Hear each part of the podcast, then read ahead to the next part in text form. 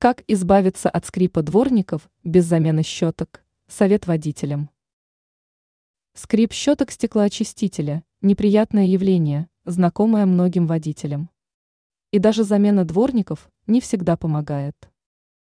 Как избавиться от скрипа дворников? Причиной скрипа дворников является неправильное положение поводков.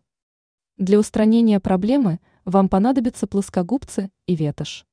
Поднимите щетки в сервисное положение, по очереди оттяните и оцените их положение относительно лобового стекла. Скорее всего, рабочая поверхность щеток будет завалена относительно стекла в одну из сторон, они расположены перпендикулярно.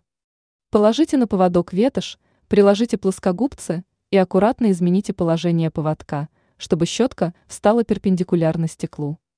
Не тяните слишком сильно, чтобы не повредить металлическую конструкцию.